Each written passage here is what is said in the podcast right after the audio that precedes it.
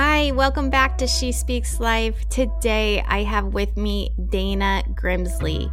Dana is married to retired Yankee pro baseball player Jason Grimsley, and she's going to share about walking through a very difficult marriage with Jason's infidelity, drug and alcohol addiction, and how she got through by God's grace and the power of prayer that then brought them to a place of healing, purpose, and using their past to help and encourage others going through similar struggles and circumstances.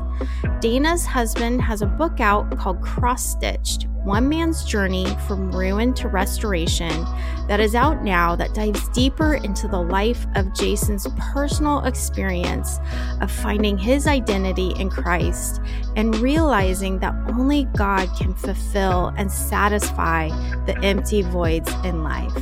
I love this conversation with Dana. She is such a prayer warrior.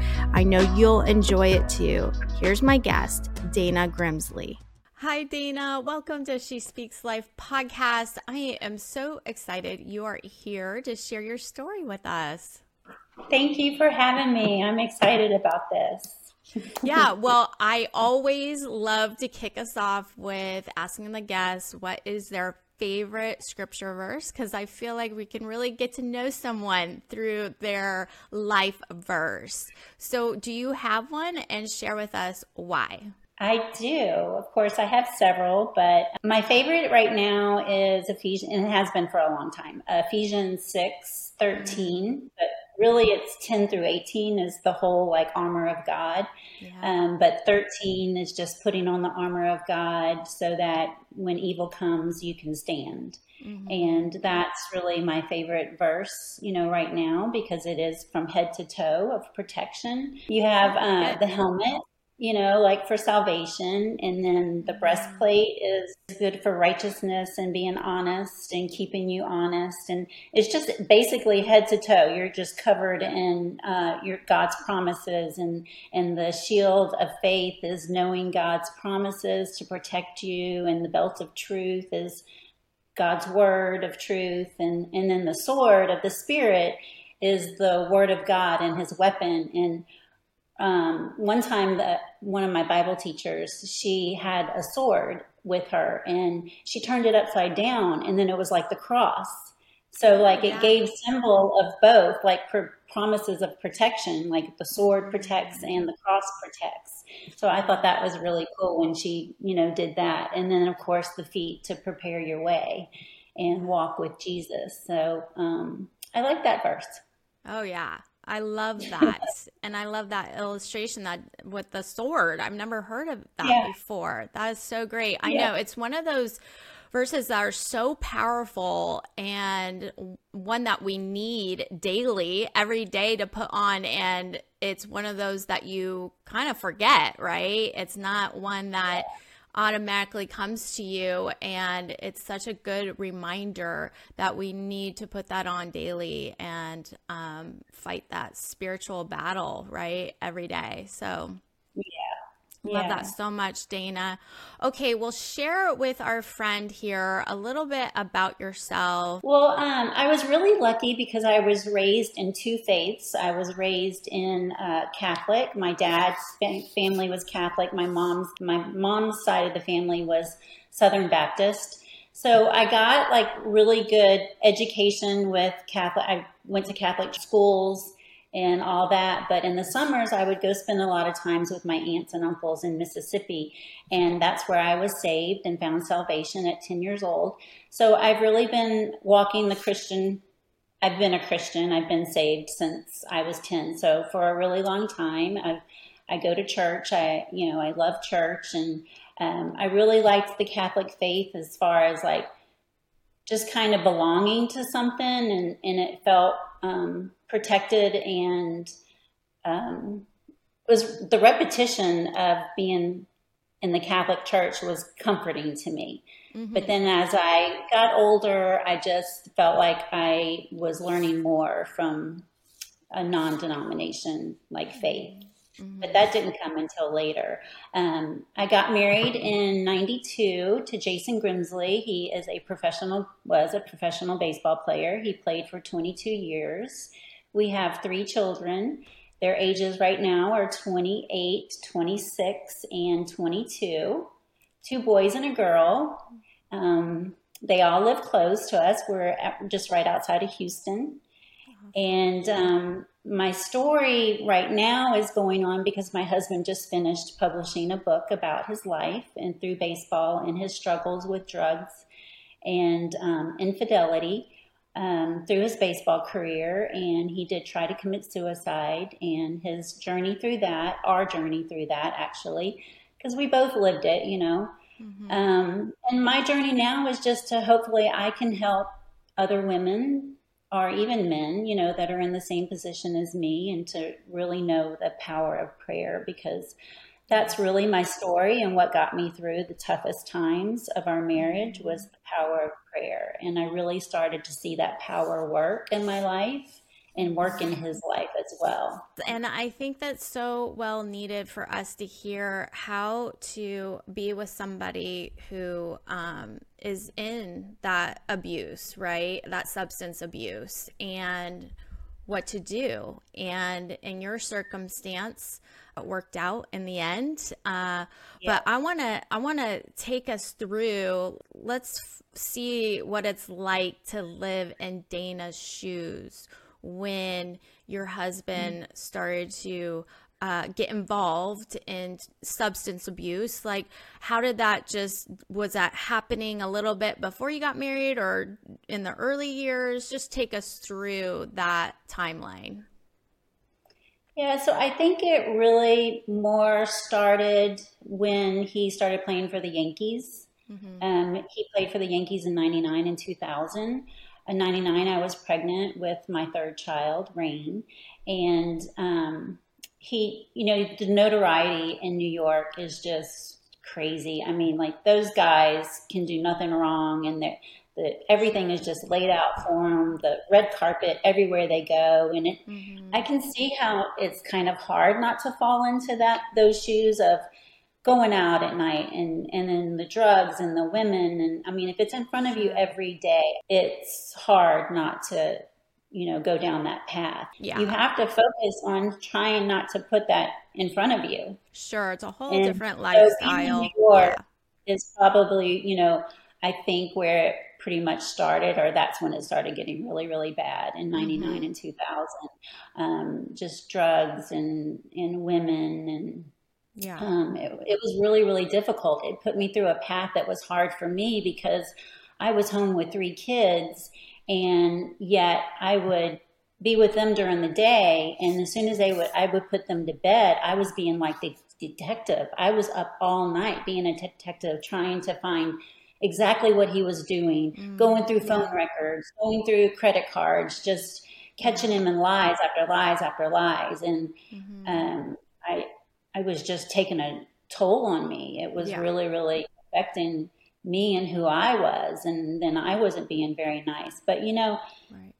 I do like to say that a lot of times my kids is what got me through it. And, of course, my family, you know, they knew, and then they got me through it. And some dear friends that, you know, I was mm-hmm. talking to that helped me get through it too. But if I didn't have my children, I could see easily that I would just lay in bed, be depressed, curl up in a ball, not get up. I mean, I can really, really see myself being in that situation and that kind of person. But you know what? I was home alone. I had to get those kids up every day for school. Mm-hmm. I had to take them to school. I had to feed them. I had to pick them up from school, get them to their practices, feed them dinner, mm-hmm. lay them to bed. But then after that, I was staying up all night, trying to figure out what he was doing the whole time. Right. But I didn't have time to...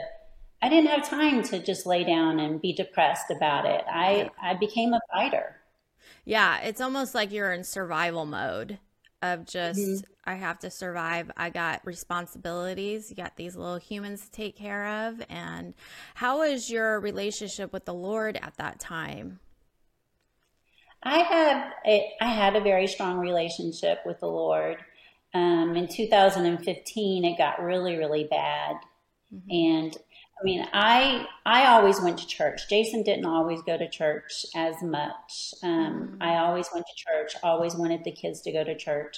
Jason always prayed with the kids when he tucked them in for bed. I mean, church was, and God was relevant in our lives. Not that Jason was always like going down that path, but it was always relevant in our lives and with our kids. We made sure that they were raised in a Christian home, and they went to Christian schools. So it was there. But in 2015 is the movie War Room came out with Priscilla Shire. Such a good movie. Yes, and that had a huge impact on me, because in that movie, the main character, her husband was getting ready to step out on her.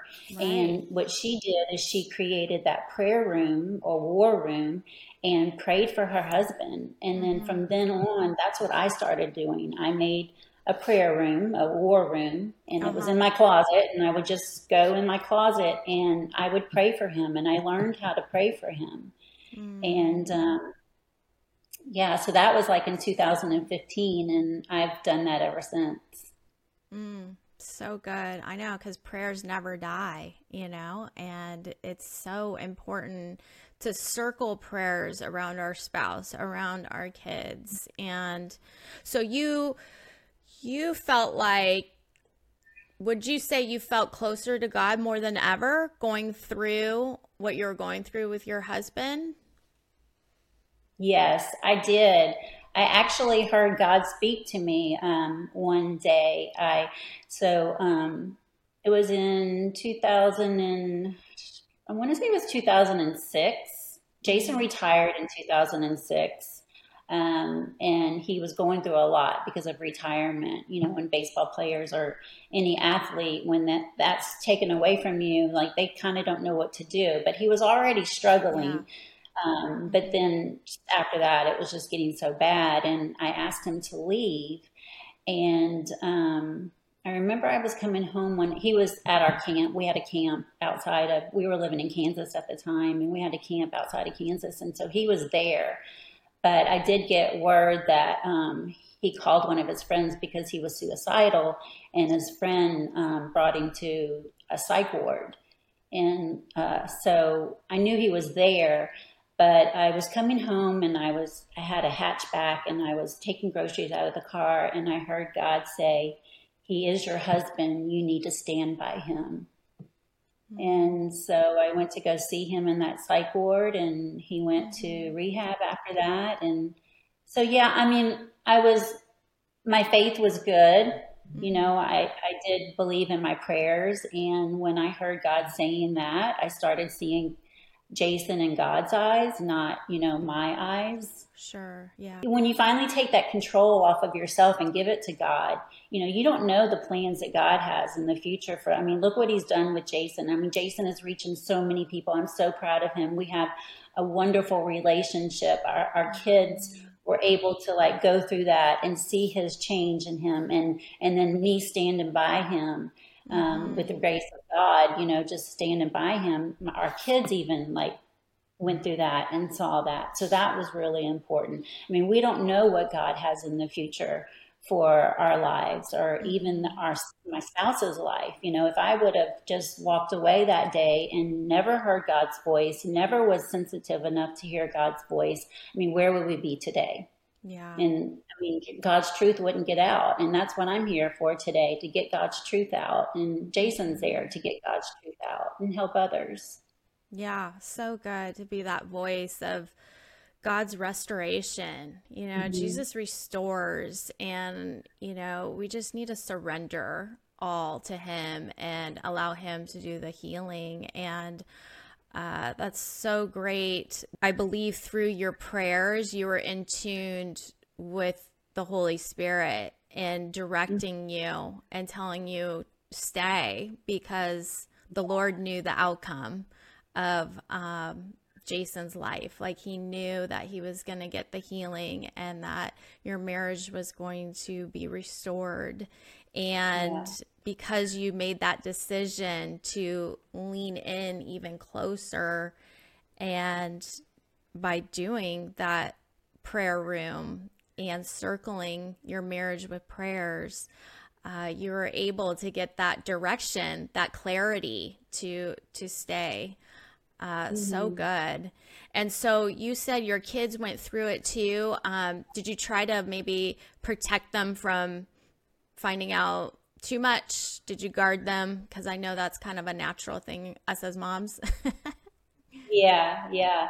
My children didn't know anything that was happening, and probably until like around 2014, 15. Mm-hmm. I mean, he went to rehab twice. So he went to rehab in 2006. My kids didn't know any, they just thought he went away and he needed healing. They didn't really know why, but he would call them every night and pray over them before they went to bed. And he was gone for a month, right? Mm-hmm. So that was in 2006. In 2015, they knew that he was having struggles and troubles because, you know, I threw him out of the house again in 2015. And that's when he tried to take his own life. He pulled a trigger in his, I think he said his eye. Yeah. But the gun didn't go off. So, you know, God saved him from that. And they were there for that when we went to go try to find him. So at that time they knew. They were older. You know, so one was in college. One was about to go to college, or maybe both the boys were in college already, and my daughter was in high school. Mm-hmm. So they knew what was going on then. Yeah. But I did protect them before that. It just, I mean, I had to. Yeah. Okay, so he wrote a book, just came out, Cross-Stitched, One Man's Journey from Ruin to Restoration. Can you kind of be a voice for him? Like, why now write the book and share it? And what is he doing now? What are you both doing now? Well, he wrote the book because the story is so powerful. He was inspired by several people like pounding on him to write it, me being one, and some other dear friends. He tells great stories. There's some great baseball stories in it. There's stories about his struggles. When he was a young boy, he was molested by another boy down the street. So that is what carried him through it. And I didn't even know that until probably 2016, he told me, and his AA sponsor. So he had buried that in his self for so long, and it was just like in a box. And then it came out, and then that is more of an understanding of him and what he's gone through, and why he did the things that he did was probably stemmed back from those original hurts, right? Yeah. So that's why he wrote the book, because he says it, that he just would like to save one person. If this book helps just one person, then it was all worth it. Yeah. And I mean, like I said, there's fun, like baseball stories in it. So it's not just for a baseball player, fans. It's also for God's word and spiritual life in that way, and God's grace, learning about God's grace. It has excerpts from our children that day that we did go look for him and find him when he tried to commit suicide. They interviewed. So Jason Clark wrote the book with Jason, and Jason Clark interviewed the kids. So they have little portions in the book, and along with his mom and myself on that day, of what we all went through that. So it's a really good book because it I think it goes to a lot of people. Mental wellness, baseball fans, sports fans, it covers all of it. So right now we've been, Jason's doing a lot of podcasts. He's been on a lot of like news shows. We just did Good Morning America. So we've been in New York. We were in New York for 18 days. So we just got back. He did a couple of things in New York, and we had a book signing with some friends up in New Jersey. So that's what we're doing right now with him. And right now it's just mostly him, but this is my first podcast. So hopefully I can do more, and then maybe we can do some things together. Yeah, that's awesome. That was our commitment to each other, to do this together. We don't need to go down a path of, you know, brokenness again. No. We need to do this together. Yes, do it together. I just had Tracy Strawberry, Darryl Strawberry, yeah, who's a baseball player. So, and they go and they minister together, and it's like just the teamwork that God designed for us as married couples to be, working as a team. And it just makes it so much better that way. And I love, think they played together one year with the Yankees, maybe 2000. Oh, yeah. Not real sure, but maybe he came right after Jason left. Yeah. Yeah. And I love hearing stories like that where people look up and they idolize and they're like, oh, the famous. It doesn't mean you've got this easy life. You're not immune to what can happen to you in every day. Like there's wounds, there's pain, even with the famous athletes. And I love that your husband and others are coming out and speaking and being a voice and writing books about the ruin, like your husband stated in his book, The Ruin to the Restoration, because we need to hear more of those stories of how God got us through the rock bottom to living a life that God wants for us. And so I love hearing these stories, these testimonies of how God's faithfulness brought you through. And it takes us on our part, though, to surrender to that and to accept that invitation that the Lord wants to give us. So do you want to share anything more about what you went through, anything about the book? Yeah, right now we are, I'm on the board for an organization. We're building a home for adolescent girls that have been victims of sex trafficking. Right here, Emerging Grace Ministries. So Jason and I have been doing a lot with that. All the book proceeds are going to that organization. So that's kind of what we're been busy with lately. We did just buy property in Montgomery County we didn't personally, the organization. Right. Got property to build that house. So we're excited about that and start helping these girls that have been sex trafficked. Mm-hmm. And I did write something a couple of days ago that if I could read it. I don't know. Oh, I'd love to hear it. Yes. Okay. It's about control and finally giving up control, giving that control up to God. Yeah. I said, when we finally give up control and fight the enemy with prayer and the word, the battle is over. It doesn't mean that our enemy is gone. He is there at times telling me I'm not good enough. I'm not pretty enough. I'm not godly enough. Gives me reminders of past hurts. But now I know God has used my past to fight the enemy and give that fight to others.